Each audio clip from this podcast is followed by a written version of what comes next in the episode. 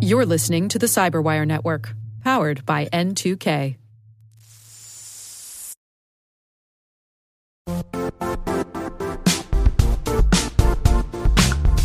And now, a word from our sponsor, Zscaler, the leader in cloud security.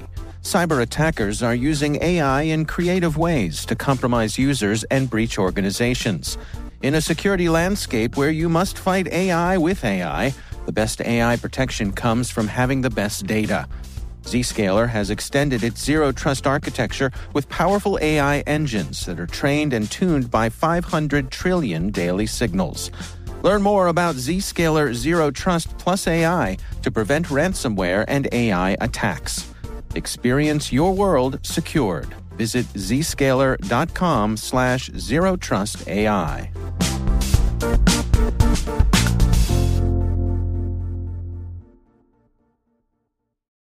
Hello, Spycast family. As we all know, there are more podcasts out there than we can possibly count, with more and more popping up every day. Of course, we thank you for spending your time with us when you have so many other choices. This is why every so often we partner with another podcast that we think Spycast fans will enjoy. Today, I'm going to tell you about one of these Truth versus Hollywood. We've all seen it before the movie starts. The following is based on a true story. Are you ever curious if the movie is based on true stories or is real as the story makes it? Then this is the podcast for you. From Audio Boom comes a brand new TV and film podcast Truth versus Hollywood, hosted by film lovers David Chen and Joanna Robinson. David and Joanna will do a deep dive into well known films and discuss how similar they are to the actual story. The podcast will also feature interviews with experts, witnesses, and people who were involved at the time. Join David and Joanna every week as they dive into classic movies like The Social Network, Munich, American Gangster, and more. This Audio Boom original podcast premieres on Friday, June 12th with new episodes every Friday, and it's available on your favorite podcast app right now.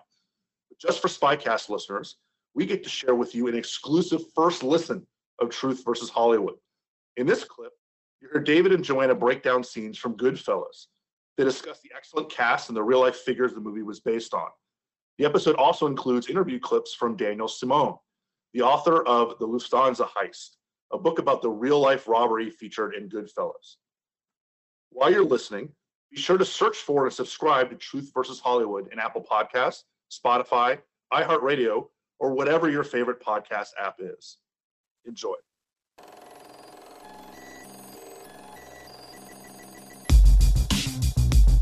Welcome to Truth versus Hollywood.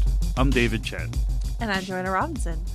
Truth versus Hollywood is a look at films that are based on a true story. But we don't just talk about the film, we also talk about that true story.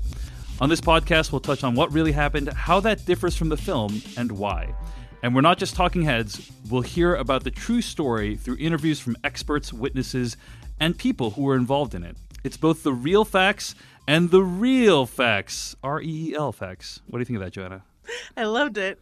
Today we're t- today we're talking about Martin Scorsese's classic film Goodfellas. Goodfellas is based on the book Wiseguy by Nicholas Pileggi, which in turn is based on the life of mobster Henry Hill. Hill was actually alive when the film came out and was very pleased with this great film based on him. And as we'll talk about later, it definitely had an effect on his life. Pileggi worked with Scorsese to write the screenplay, and the film was a complete hit, nominated for six Academy Awards, and won one, Joe Pesci, for supporting actor. It's considered one of the best gangster movies of all times. AFI put it on their list of 100 years, 100 movies, and the Library of Congress decided that it was culturally important and added it to its preservation archives. All right, well, let's get to the movie itself. It stars Ray Liotta as Henry Hill, Robert De Niro as Jimmy the Gent Conway, who is based on Jimmy the Gent Burke, Joe Pesci as Tommy DeVito, based on Tommy DeSimone, Paul Sorvino as Paul Cicero, based on Paul Vario, and Lorraine Bracco as Henry's wife, Karen Hill many real life figures that this movie was based off of, and uh, apparently Henry Hill ended up getting paid five hundred eighty thousand dollars because uh, of the use of his story in this movie, which is a lot of money to pay to a mobster who's done very horrible things. You know, in watching this movie again, Joanna Robinson, one of the things that uh, I uh, kind of realized, you know, or reflected on is the fact that we've in the last few decades seen so many movies about bad men doing bad things and that this movie is kind of one of the prototypical examples of how they can be glorified and elevated. And this this kind of movie makes that lifestyle look really glamorous uh, while at the same time depicting some of the negative consequences of that lifestyle. But at the same time it does rub me the wrong way that like the people who are involved often are rewarded. We also saw this with martin scorsese's wolf of wall street as well. Mm-hmm. Yeah. um, a similar dynamic there. Uh, so i'm kind of curious like as you're reflecting on your overall experience of watching the movie, and now that we know a little bit more about what happened uh, with the real life characters, and we're going to talk about it during the course of this podcast, like, uh, how did it strike you that this is based off of a real person?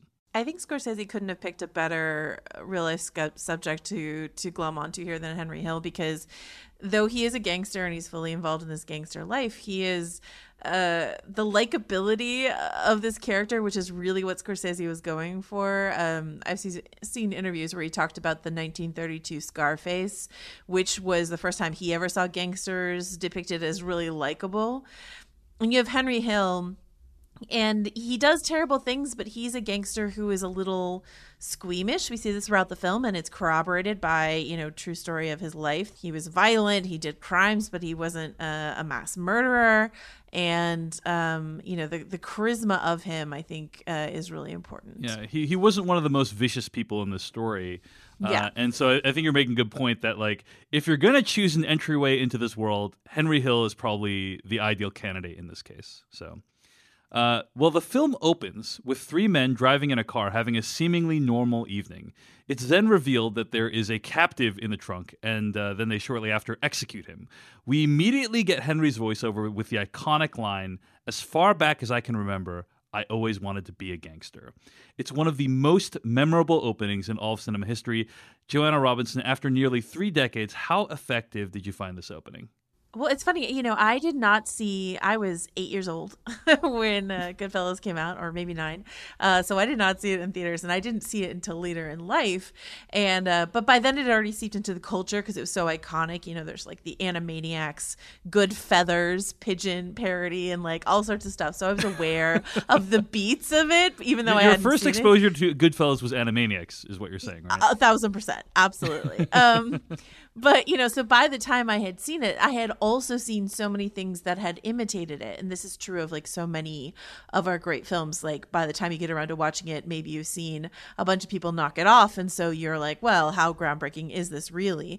And um, this movie is incredibly groundbreaking. And what's funny is this um, this opening is so famous to the point of almost parody. Like you get this moment where he goes, as far back as I can remember, I always wanted to be a gangster. And it reminds me of that like record scratch. Yeah, it's me. I bet you're wondering how I got here, you know, sort of thing that we talk about. Um, you know, and we've seen it, you know, in a more serious fashion, we've seen this sort of thing replicated. I'm thinking of like the the premiere of Breaking Bad. You meet this person in the middle of a crime and then you find out how they got there. You know, so knowing that it's not as fresh and innovative as it might have been if I had seen it in the theaters in 1990, but it's still you can sense the the iconic status of it. What do you think of it, Dave? it's it's kind of hard to put yourself into the position of the first time you saw the movie because I like I, I saw this movie you know decades ago and I I do think back then it wasn't clear to me like what was actually going on in the car right from the opening shot you know what I mean? Like it it, it starts like so seemingly normal these dudes just hanging out and then all of a sudden you, you realize like something horrifying is happening. And i like that contrast. Like now like because the scene is so iconic uh, and everyone knows what happens it's tough to remember that like there was a time in history when like many people didn't know that that was about to happen. But uh, i can kind of imagine if i could rewind my life you know several decades and rewatch this again like that would be super effective and quite a shock when they open up the trunk on uh, billy batts. So uh, anyway, love the opening. It, it still is great, and I, I- yeah, the freeze frame. You're right. Many things have parodied it. Many things have uh, been derived from it, but it is still uh, a legendary moment in uh, in this movie and in all of the cinema, and I, I, I quite loved it. So. After this scene, we cut to Henry Hill's life as a child. It's a very modest upbringing. And one of the things I like about this movie is, you know, we often see mob movies and uh, the mob characters are already fully formed, right? But Goodfellas uh, invites you into the world of a child who is viewing the mob from the outside and why they might find the mafia to be so intoxicating. What did you think of these early scenes with Henry Hill in childhood? I love this opening. You know, we cut to the eyeball, right? Directly on his eyeball, and then we see what he's seeing out the window. And um, I didn't take many film studies classes, but I did take one where we, we learned about Martin Scorsese's upbringing. And I know that he had really serious asthma. And that meant that he was, know, like he couldn't go out and play. It's why he went to go see movies a lot. He couldn't like go play in the streets with friends. And he was also stuck at home a lot. And he's he's written and talked a lot about how he was sort of like a shut in as a kid and used to watch the cinema of the streets like from his window. And so he's put himself like his own childhood basically in this Henry Hill opening and I think that's that's fascinating and telling that he like he wants us there with Henry um but then he like because he's also put himself there. You know what I mean? I just think that's Yeah. it's a really interesting choice. We should also say that uh, the actor who plays young Henry Hill, Christopher Serrone, uh, bears an uncanny resemblance to Ray Liotta. I thought they did a, did a great job casting young Henry Hill. Um, so You know how like sometimes you don't understand what's unique about someone's face until you've seen uh, them try to cast a younger version of them, and you're like, yes. oh, there's something with the eyes. It's it's really amazing the kid they found there. Yeah, it's a great job. Indeed, indeed. Well, Daniel Simone, who wrote the book Lufthansa Heist, which is about Henry Hill's most lucrative robbery, gives us some more insight into Henry's background and upbringing. His father was a, an electrician who worked for wages. Uh, the family was rather large. The uh, uh, their apartment was cramped. Uh, it was not the type of situation where every sibling had his or her own uh, room. For example, they shared beds. They shared everything. He happened to have been reared in a neighborhood infested with uh, mafia gangsters. In fact, right across the street from his home was a taxi cab stand opera- owned and operated by Paul Vario and his brothers. So Henry literally walks into the taxi stand and he starts working for Vario, or in the film Cicero, who's played by Paul Sorvino. Early on, we meet Robert De Niro's character, Jimmy Conway. He's made out to be an extremely appealing and charismatic figure in the film. I mean, it is a young Robert De Niro, after all. He looks awesome. He looks like magnetic, luminous. Uh, and young Henry really takes a shine to him and aspires to be that exact type of gangster, living the high life, having connections. Uh, and Daniel Simone says the real life Jimmy was the same way. He was prosperous. He um, uh, he was respected by the uh, family bosses, particularly Paul Vario. In fact, many of the uh, mafia families at times would compete for his association because he was such a, uh, uh, reliable uh, earner uh, of you know through schemes and manipulations.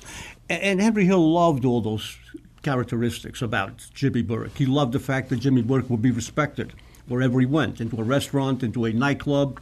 Chairs would pull out immediately. Jimmy Burke did not need reservations to um, book a, the best table in a uh, restaurant. And these were all the uh, fascinating, intoxicating uh, traits that Jimmy Burke uh, wielded and were all attractive to Henry Hill. Something I really love about what this film does is it um, it takes the American dream, the you know the idea we have of wealth and success, and puts it in this world of the mafia. And um, I I just like what that says about the American dream to begin with. It really exposes sort of some of the the violence and the brutality that we sometimes like to gloss over when we think of the sort of the most picturesque version of the American dream. Hey all, Rick here. At N2K Cyberwire, we're dedicated to continuously improving the quality of the news and commentary on our network. That's why we're inviting you to participate in our 2024 audience survey. It only takes a few minutes, and your feedback is invaluable. Plus, you'll have the chance to win a $100 Amazon gift card as a thank you for your time. Head on over to cyberwire.com slash survey. That's cyberwire.com slash survey to share your feedback now.